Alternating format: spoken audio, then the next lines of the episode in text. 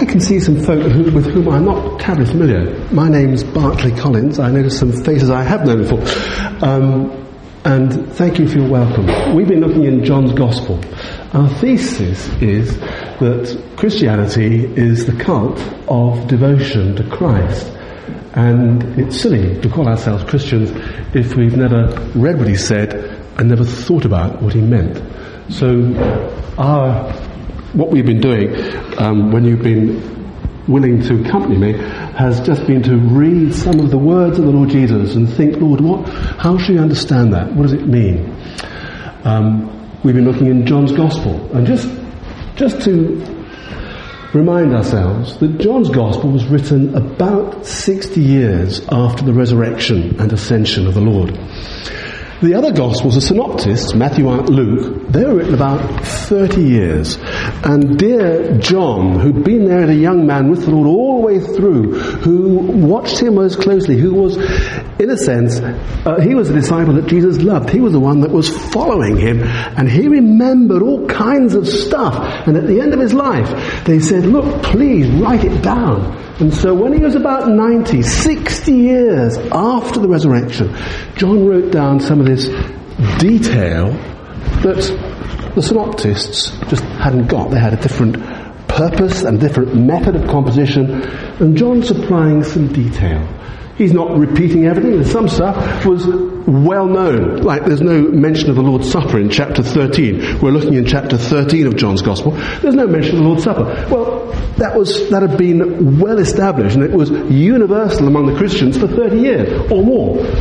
Uh, 40 years. We have Paul talking about it in 1 Corinthians chapter 11. So he didn't need to go over that. He, his job was to supply some of the detail and some of the stuff that he remembered and hadn't already been written. So that's where we are. And we got to the, the beginning of chapter 13 and halfway through the middle, uh, halfway through to the middle. Let's just have a quick look.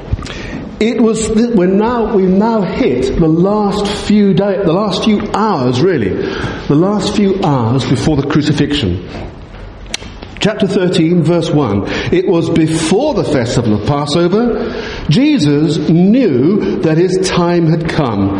The time for him to leave this world and go to the Father. He had always loved his own people in the world. Now he perfectly manifested all his love to them.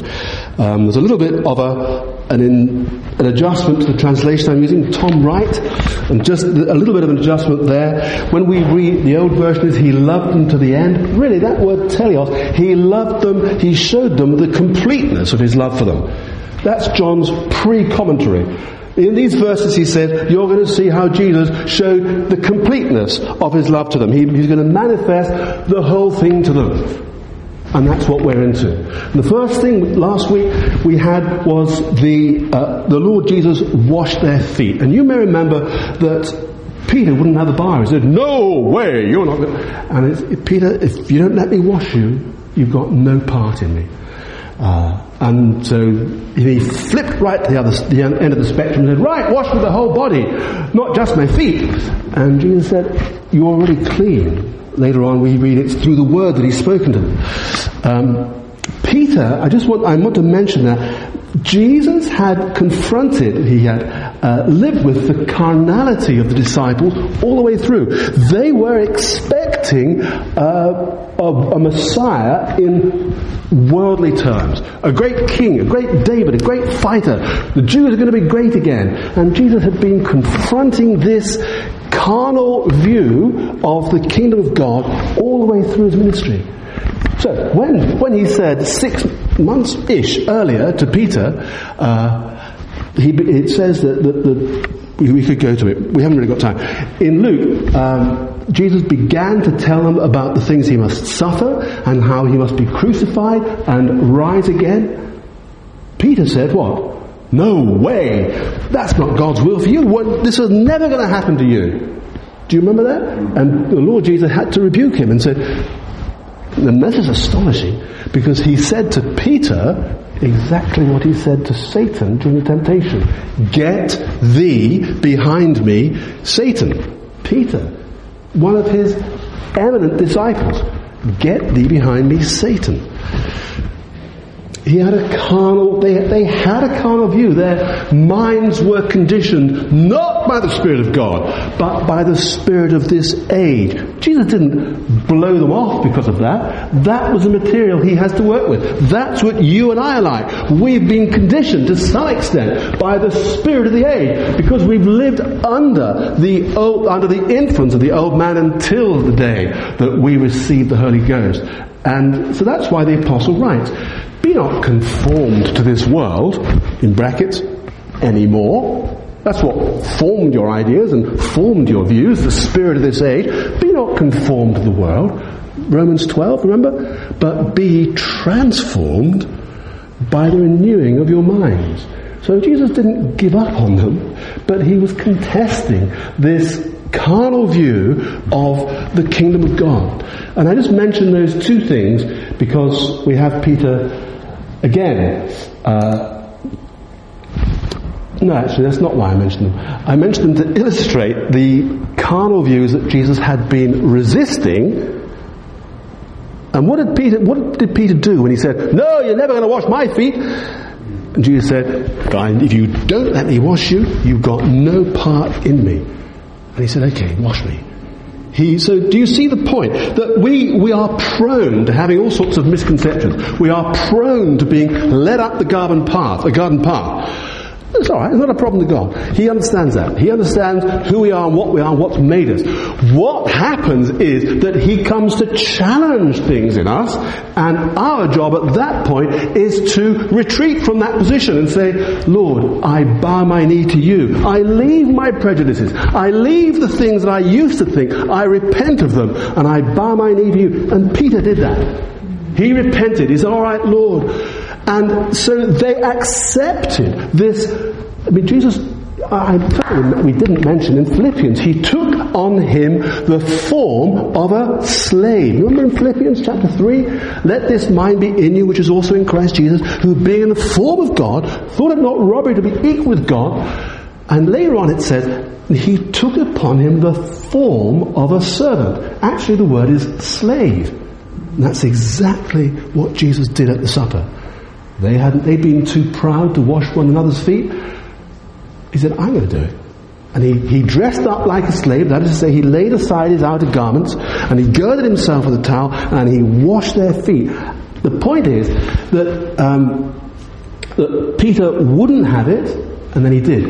And that the disciples accepted in their master this humiliation. They accepted it and then except for Judas. They had the same ideas, but Judas wouldn't shift in his spirit. Do you remember that? His disappointment with the, his carnal ambitions, we suggested. And his ambitions to be great Judas in the kingdom of this Messiah. He's obviously the Messiah. Look at the works he's doing. Obviously the Messiah. What? That kind of Messiah? The one that girds himself and serves his brethren? No way, Judas. And so you know what happened. Judas went out, and that's as far as we got. So the, we're all affected. The issue is by our uh, our background, our spiritual background. The issue is what do we do about it when Jesus challenges it and and his word penetrates our soul like a sword. What do we do? Do we yield to him, or do we dig in and say, "I'm just going to carry on being the same person as ever I was. Judas, he was out. And so we'll just read that. Who's going to betray you? It was Judas. And chapter 13 then, we've got as far as, where should we cut in? So he dipped the piece of bread, verse 26, and gave it to Judas, son of Simon Iscariot. After the bread, Satan entered into him. Right? And at that point, that um, opening of love and friendship of the Lord Jesus to, to Judas, instead of receiving the love, instead of dissolving at his feet and repenting, he hardened himself and Satan entered into him. Now, John, the apostle, was watching. Right? This is written by John. John was there. He was the one that was sitting next to Jesus, uh, reclining next to him, and I guess he was watching uh, Judas. And John's commentary was Satan entered into him. He'd prepared the way. He'd resisted the Lord.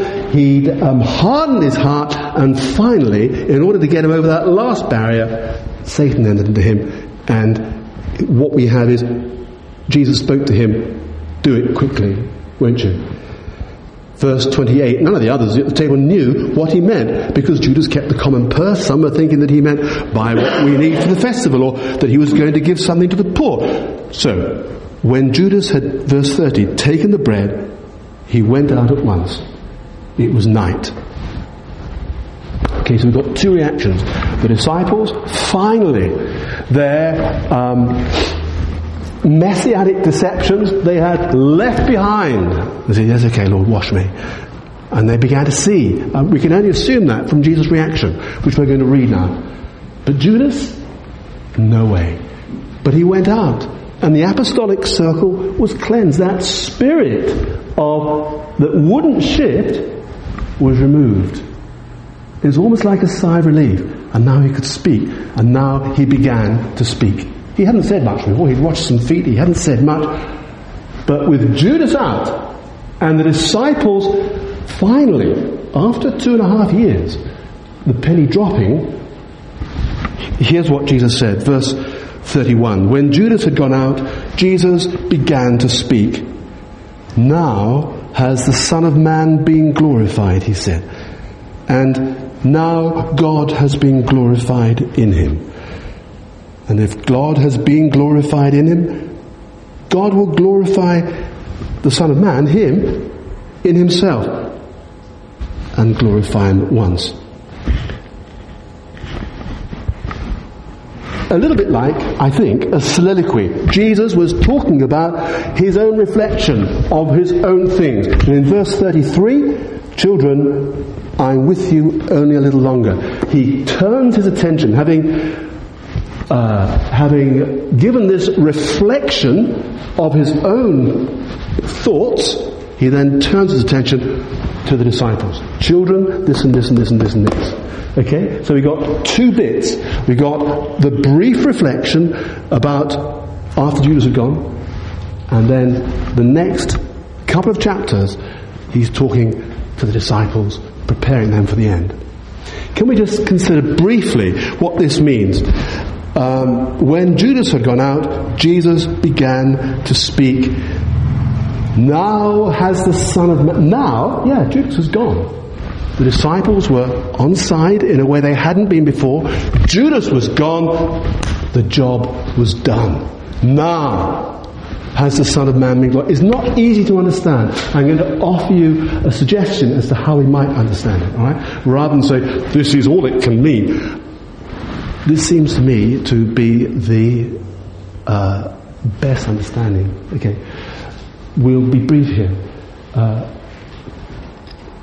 now, Judas has gone out, the disciples on side, the job's done, the Son of Man has been glorified. I'm just a man, and they've seen uh, the Son of Man, and they've seen uh, they've seen the Son of Man in his true beauty, the beauty of holiness and humility. They finally got the message. Finally, I reign supreme. Judas has gone out. The spirit of carnal messianism has left, and there's no opposition anymore. They're on the same page. They've seen what I'm about. The fake glory of the world has been condemned in their heart. They're on side. I think that's the. the we'll move on the Son of Man has been glorified. All through my life, I've been living under the Father, and now they've seen it. I'm glorified in them.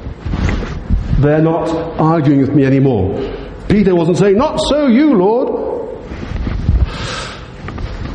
If now God has got, and verse 32, and if God has been glorified in him, please remember that was entirely Jesus' motivation. Everything he said and did I'm just saying the words of the Father. I'm just doing the things that the Father showed me to do. He didn't have a personal agenda. He wasn't there to build a religion or make a sect. No, he came to be the example to the world of the Father. I'm just giving you his words. I'm just doing the things he showed me to do. I raised someone from the dead. That's because the Father showed me to do it. I've healed this person. That's because the Father. I cast these out. That's because the, it's the Father. It's the Father. Hey, do you, does this sound you like John's Gospel chapter 4? The um, true worshippers shall worship God in spirit and in truth. The Father seeketh such to worship Him. If you want an example of what it is to be a human being in our generation, look no further than the Lamb,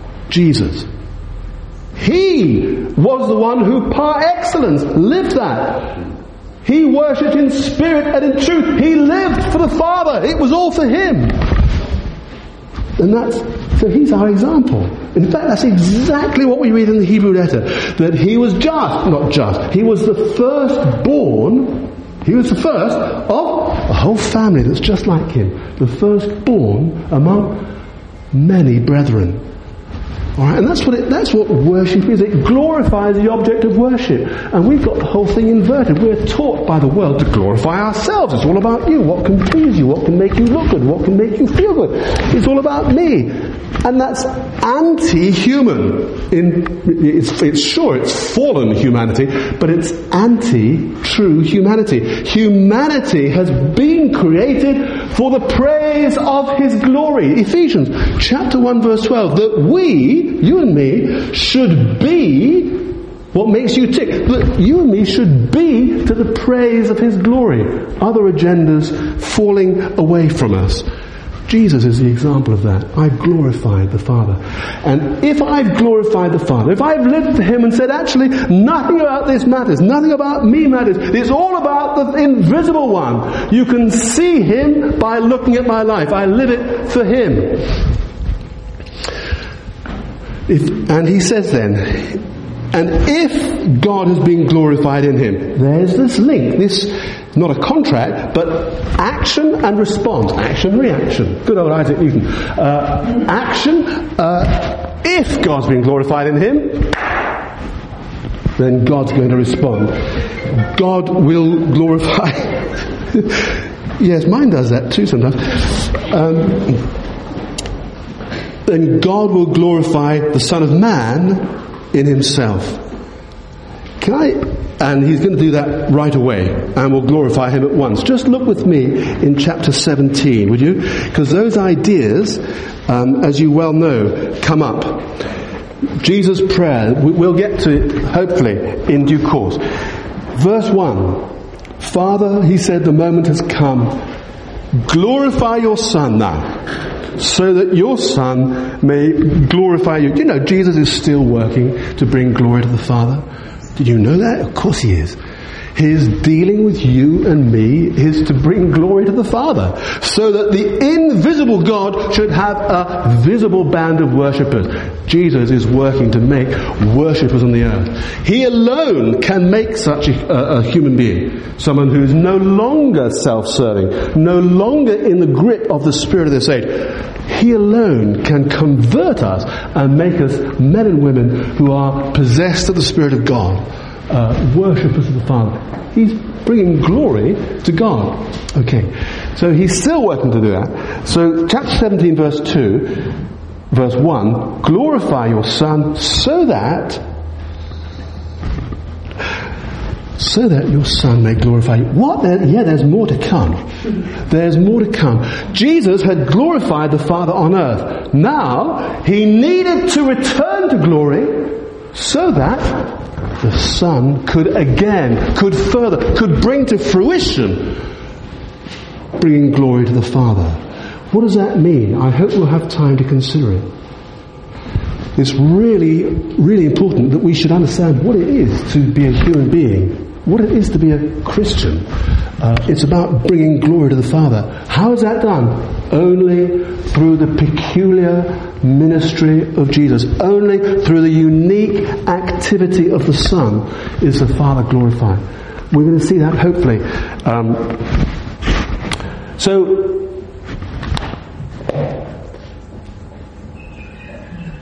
we'll read a bit further down. That'll do for us for now.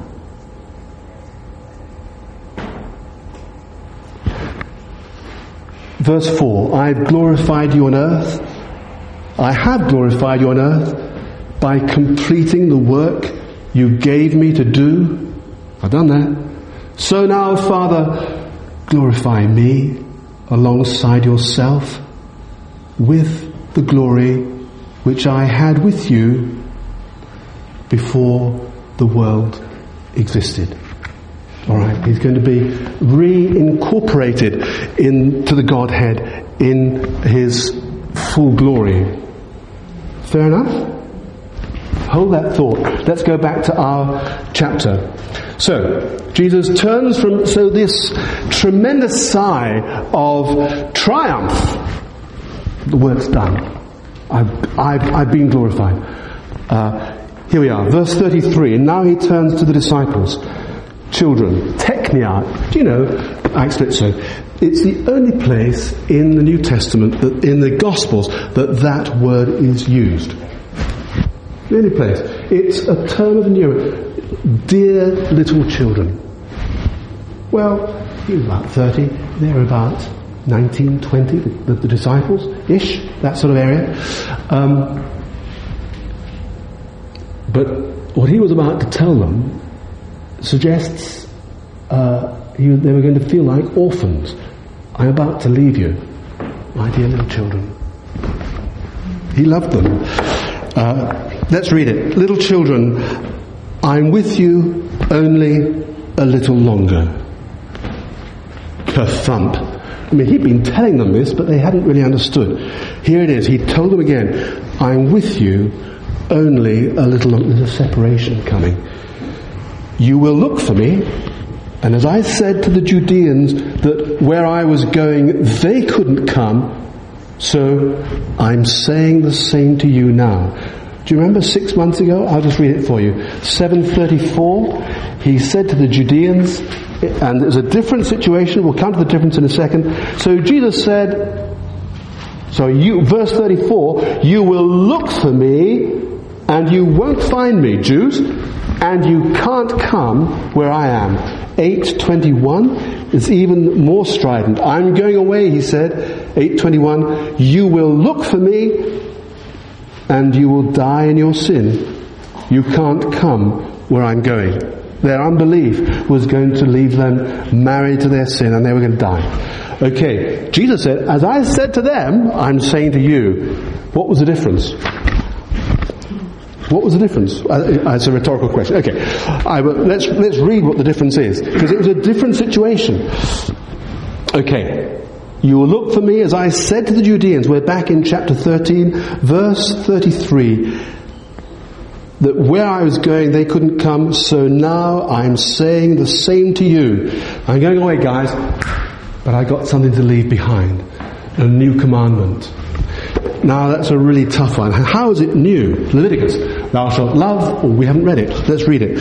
I'm giving you a new commandment, and it's this. Love one another, just as I've loved you. So you must love one another. This is how everybody will know, and I'm changing this a little bit here. The emphasis is more emphatic than my disciples. This is how everyone will know that you are disciples of me the emphasis is on Him. You'll, they'll know, oh yeah, it's, they're Jesus people because they love. They'll not, not just, you understand, it's more emphatic. This is how, if you have loved one for another, this is how everybody will know that you're disciples of me. Here's a little, I meant to write down the reference, but there were two first century pagan writers, both Romans, who wrote about Christians. You know how the Christians were persecuted in the first century? They sent them to the, the theaters and had them eaten by lions. Nero had them burning in his garden. They were persecuted. And the, was it Felix? One of the Roman governors wrote about the Christians. These people, uh, these Christians love each other before they have met a literal fulfillment of that prediction of the Lord. Another one wrote, let me just get it right, uh, ah, their leader has taught them to love like brothers. To taught them to love as if they were brothers. I think that was it. The leader has taught them to love as if they were brothers. And I thought you'd enjoy that. So, pagan writers in the first century talking about the persecuted Christians, and that's that was the uh, that was their tag. Mm. And Peter, dear man, uh, virtually ignored that. He he listened. Listen, he, here's the thing that stuck in his mind. Verse 35, chapter 13. Simon Peter spoke up, Master, where are you going? He said, I'm about to leave you. Let's just leave this commandment about, oh, I meant to say, how is it a new commandment? We have a command written in our conscience, haven't we? That all mankind must be loved. We've heard the phrase, the milk of human kindness. Have you heard that phrase? Oh, yeah. The milk of human kindness. Well, there's this, there's something written in our hearts that may largely be ignored, but actually I owe love to my fellow human being. That's point one. Point two, Leviticus, the, uh, the commandments. Thou shalt love the Lord thy God with all thy heart. Thou shalt love thy neighbour as thyself. How is this new? Uh, possibly two new things. One, this is a circle, a family circle that's never existed before one another. Who were the one another? People who were loved by Jesus. So the Israelite saw in that Israelite over there who was worshipping God somebody who God loved. And so he loved that Israelite. He saw in that Israelite another self. And so he loved him. Uh, among Christians, there'd never been this bond before. But the bond was that each of us is loved by Jesus. So we can't say that we love him if we ill-treat he, he whom Jesus loves. So that's one aspect of newness. It was a new family circle, a new grouping, a new uh, organizing, if you like, of humanity. These are the Jesus people. Love one another. And the kind of love was as I have loved you. The kind of love. How has He loved us? To the end. Uh, okay. Uh, so exercise one another, exercise yourself rather, that we should love one another. We must exercise ourselves to make sure, oh please, love isn't how you feel, it's love is moral action. Oh, I don't like the way he looks or she sings. Forget it. Love is moral action, not how you feel about someone. We've all been duped by silly films and, and trashy novels. Okay, love is moral action. Love one another.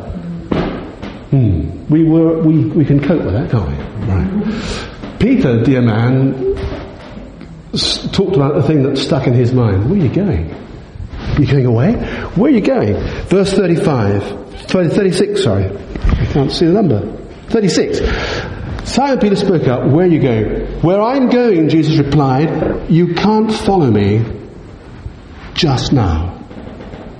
You will follow later, though. That's not what he said to the Jews, is it? The separation for his people was temporary. For the Jews, it was over. They, as it were, they'd had their chance, They'd turned their back on, on the Saviour. There was no path to God. I'm the way, the truth, and the life we have in the next chapter. No man comes to the Father but by me. So if you can, if you don't, if they weren't to come to the Father through Jesus, they are on their own. But for the disciples, believing in Jesus, you will come. Where I'm going, you can't follow me just now. You will follow later though. Would you have a look at 737? Chapter 7 of our Gospel, verse 37. You may remember this. Does this sound a bit like this to you?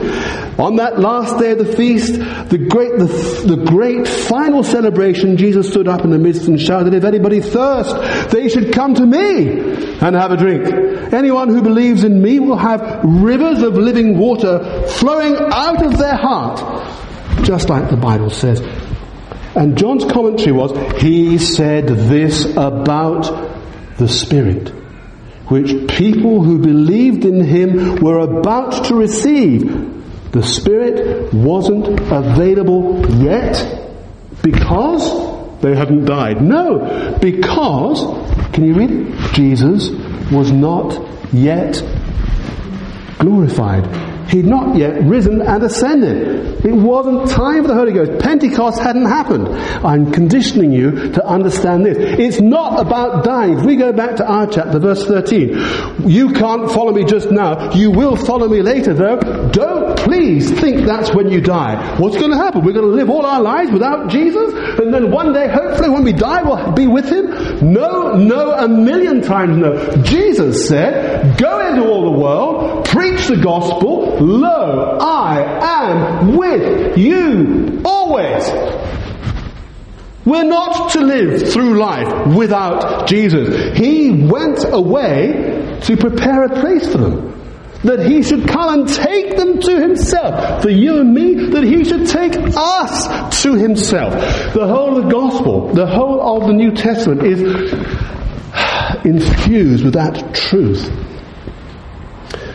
So I'm sort of conditioning you how I want you to read this, uh, as I believe it's unquestionable. Jesus intended it, although it is contested by most people who read the gospel. It doesn't hang together. Any contest, any contest to this position is spurious. Let's have a look. Where I'm going, you can't follow just yet. You will follow later, though. Master Peter replied, Why can't I follow you now? I'll lay down my life for you. I can die. I can get. You've said you're going to glory. I can come to glory with you. I'll lay down my life. I can die. I've walked on the water. You walked on the water, I walked on the water. I was next to you at the Mount of Transfiguration, where you were transfigured before my very eyes with, with just two other disciples. I can do this. I'll give up my life for you. I think that's how we should read Peter there, do you? You will follow, I want to come now. Why can't I follow you now? Verse 37, I'll lay down my life for you. Will you really lay down your life for me? I don't know where dear Tom Wright gets smiled. Um, he's got here smiled Jesus. Um, it's not quite a translation, but it's probably what happened. Um, a kindly, uh, will you really lay down your life for me? Jesus knew what was going to happen. And he told him, I'm telling you the truth, the solemn truth. By the time cock crows, the cock crows, you will have disowned me three times. Verse 14, chapter 14, verse 1, don't let your hearts be troubled. He's just told him he's going away. Don't let your hearts be troubled. What? We've just started to believe on you as you really are. Our eyes are just starting to be open, and you tell us you're going away. It's all right. Don't let your hearts be troubled. Uh, and he's going to tell us why. Why not? Jesus continued, Trust God. Trust me too. There's plenty of room to live in my Father's house. You may remember the old translation. In my Father's house are many dwelling places, mansions. Yeah, in my Father's house are many mansions, uh, many dwelling places. So that's a, that's a very good working translation.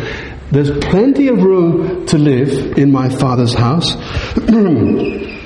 if that wasn't the case, I'd have told you, wouldn't I? If I was really leaving you forever, wouldn't you think I wouldn't have told you? What would have, what would have occurred if, if they'd, they'd just come to understand who Jesus is and he goes away forever? He said, I'd have told you, wouldn't I? He'd he'd have been leading, up, leading them up the garden path otherwise. A good man whose standards they can't attain, and he disappears, and they're left with the standards and no means of living them. He would have been leading up the garden path. He said, There's plenty of room. Listen to this. I'm going to get a place ready for you. And if I do go and get a place ready for you, I will come back and take you to be with me so that you can be there where I am. And as to where I'm going, you know the way. Again, most folk I've heard will refer that to death. Jesus, but look, Jesus really came again on the day of Pentecost. In the person of the Holy Ghost, Jesus came to gather his disciples into himself. It was a private, invisible coming again.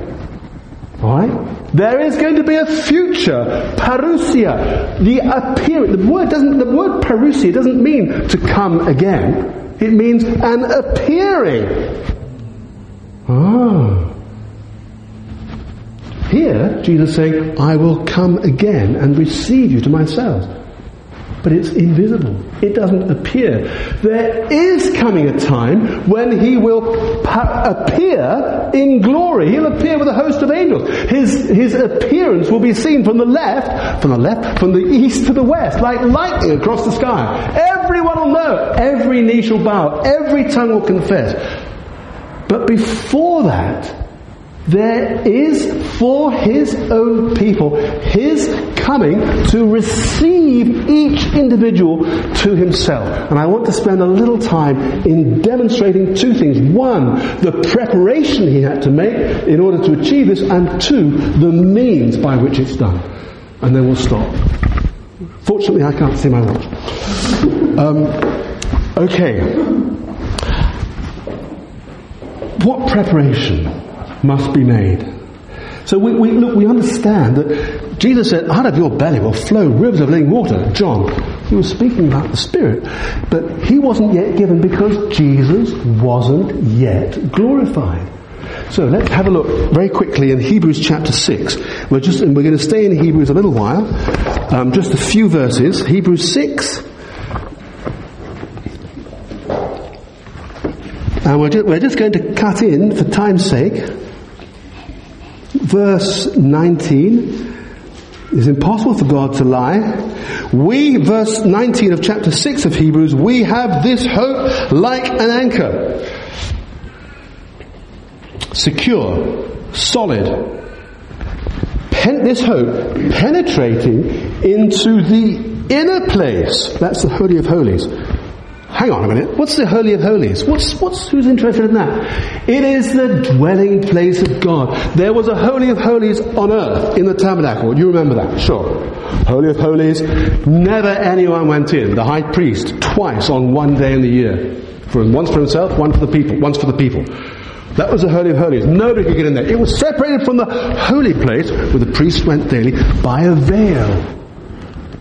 We read the, from the Hebrew writer that those things were just a shadow. They were for us a picture. They were a shadow of what? Of real things in the heavenly place. So we must understand that there is an inner dwelling place of the Father that only Jesus can penetrate. And he goes back there. We have this hope as an anchor. Alright, we're being very, I know it's, I just want to get through this. I know it's a lot of ideas there to be quickly glossed over. Verse 19, we have this hope.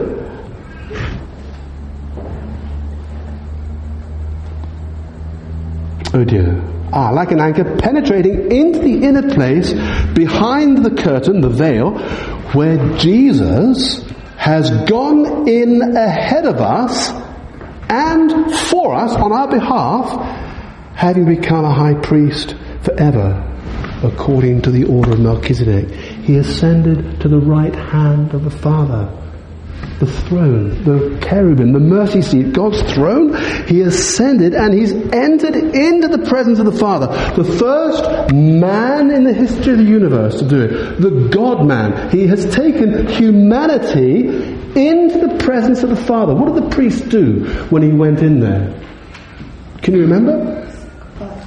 He, the sacrifice was made outside on the altar, and he took in a bowl uh, a bowl of the blood of the sacrifice that had been offered, and a sprig of hyssop, and he sprinkled the throne of God, the, the Ark of the Covenant, and the uh, cherubim on top of it. He sprinkled it with blood. He brought the blood of the sacrifice into God's presence on the Day of Atonement. Okay, that's, that was to instruct us. Jesus' sacrifice had been made outside the presence of God, on Calvary, and he brought the blood of the sacrifice, not his actual human blood, but in picture, he brought his poured out life, his blood, his poured out life, into the presence of the Father to make atonement for humanity. To make a way. He's the forerunner. I go to prepare a place for you. And so, for the first time in the history of the universe, a man, the God man, had entered into the presence of God to dwell. He will glorify me. And Jesus was enveloped and entered into God's glory. God will glorify the Son of Man in himself. Are you with me so far? Let's read on. Um, another reference Hebrews 9:11 because the same idea, theme is developed.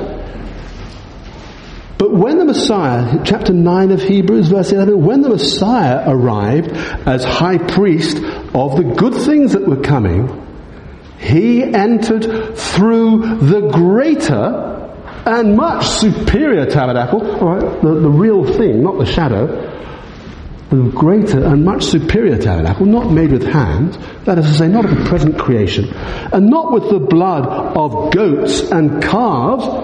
That was just a picture. He went with his own blood, his own poured out life, his perfect, spotless life. Lord, and he gave it to the Father, poured out to the Father. This is the life of a sinless human being poured out in worship to the Father.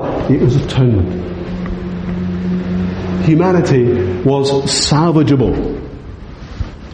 He was the first human being that uh, lived under God. He entered once for all into the holy place, accomplishing a redemption that lasts forever. Last reference in Hebrews chapter 10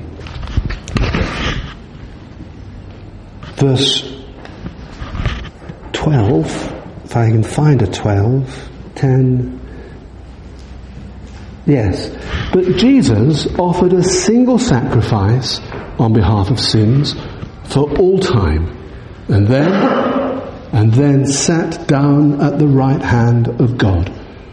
From that moment on, he's waiting till his enemies are made a footstool for his feet. If we could drop down just to verse 19 of the same chapter. So then, my brothers and sisters, we have boldness to go. Huh? You and me? Yes! Nobody went in there. But now we have boldness to go into the sanctuary, verse 19, through the blood of Jesus. He has inaugurated, opened a brand new living path through the veil, his body. We have an high priest who is over God's house. Let us therefore come to worship with a true heart, in complete assurance of faith, with our hearts sprinkled clean from an evil conscience, and our bodies washed with pure water. I go to prepare a place for you. Now, there's one reference finally. Um, can we read in Acts chapter 2? See, the Holy Ghost had been promised but never given. You realize that. Jesus repeatedly referred to the gift of the Spirit to men and women as the promise of the Father. Do you remember that? Let's have a look at Acts chapter 1. He said that to the disciples before his ascension. He said, Tarry ye at Jerusalem.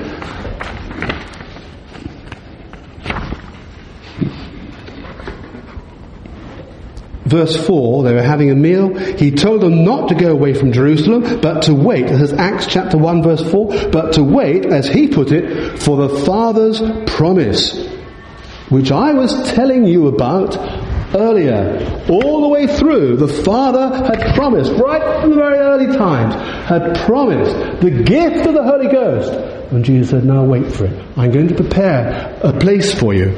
He's going to bring the blood to the Father. And the Father, on being presented with the sacrifice of the perfect Son, was then free to give to the Son the Holy Ghost. Let's have a look at chapter 2 and verse, is it 11? Whoops. No, it's not. Chapter 2, it's verse 29. More than that. Verse 33. Verse 32. Chapter 2, verse 32. This is the Jesus we're talking about. Peter's giving some explanation for the events on the day of Pentecost. Um, all sorts of things were happening there was some explanation needed. And I've cut right in toward the end of his explanation.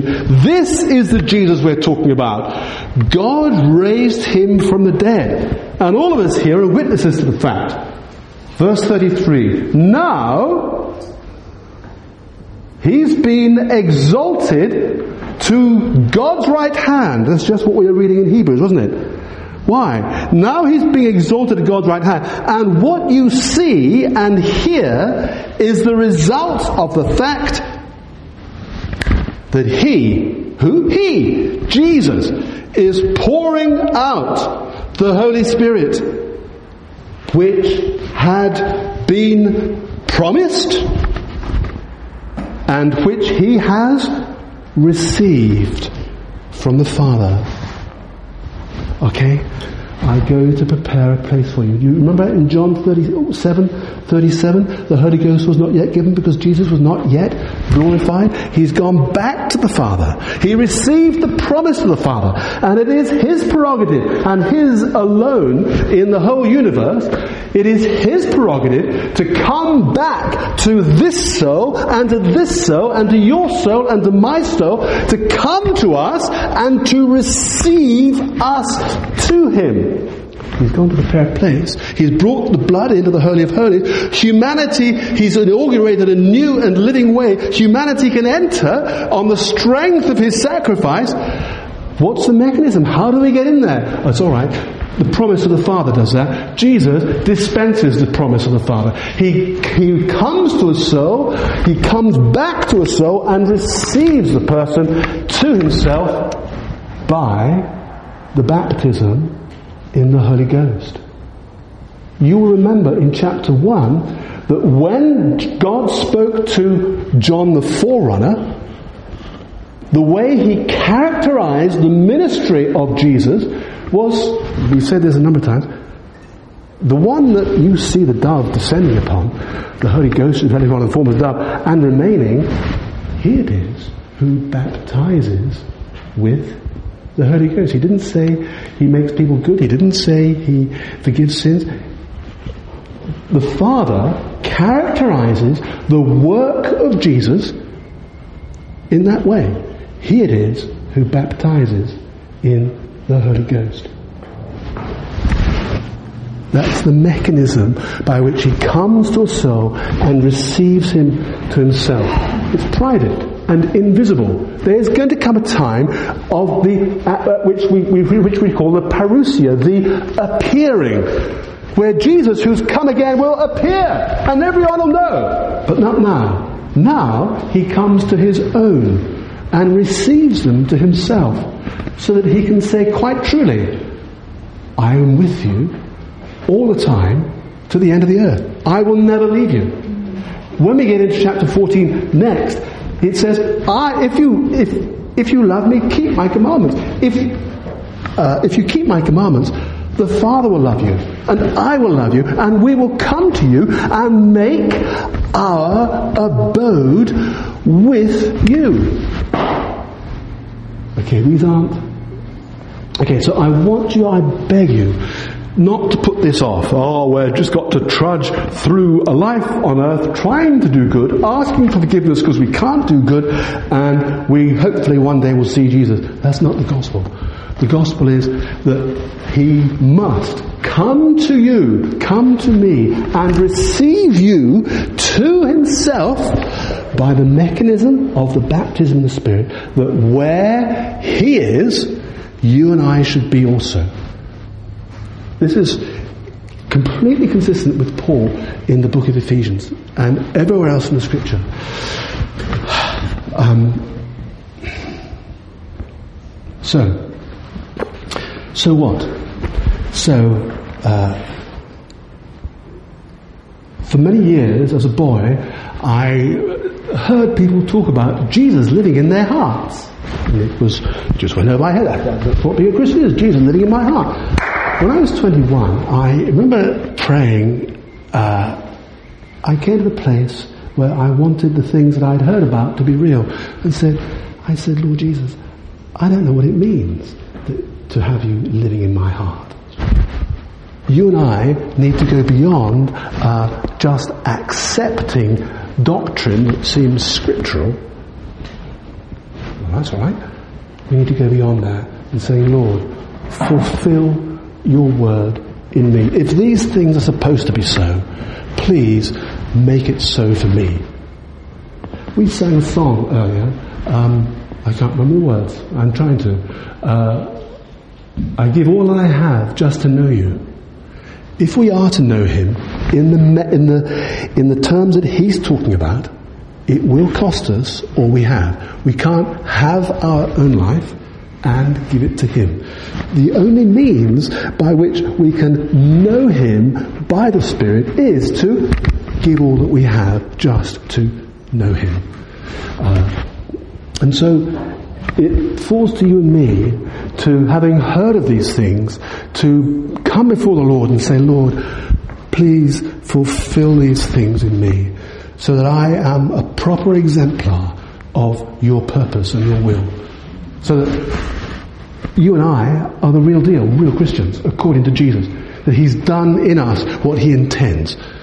I fear that um, I fear that it's possible to have a huge religious gloss and a life that is still our own, unregenerate, unchanged. And the purpose of the Lord Jesus is frustrated because uh, we can be religious and say the right things and try to do the right things, but fail to perceive, fail really to get on our knees and let Jesus be King. It'll cost us everything. Uh, you can't have your life and keep it. You've got to lose it. If you love your life, you'll lose it.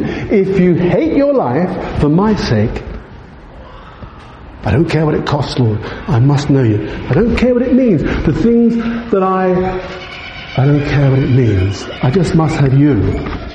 If you hate your life for my sake, you'll keep it unto life eternal.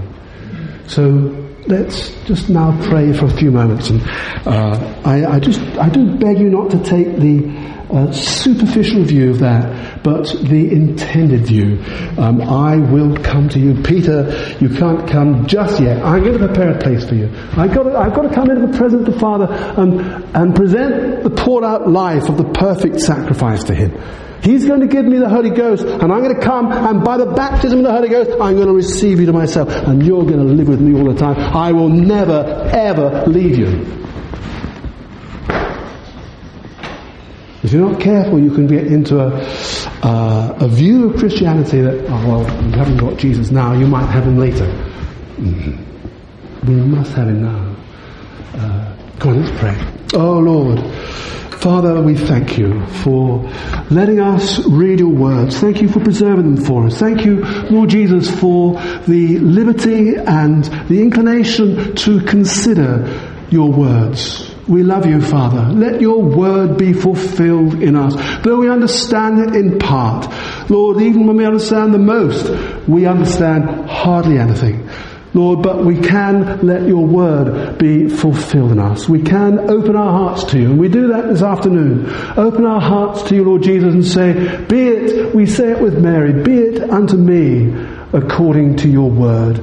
Lord, let these things be properly fulfilled in us. Lead us, Father, so that we care not for what we think we might lose, but Lord, Hallelujah. Give up all the rest. Hate our lives for your sake so that we may keep it.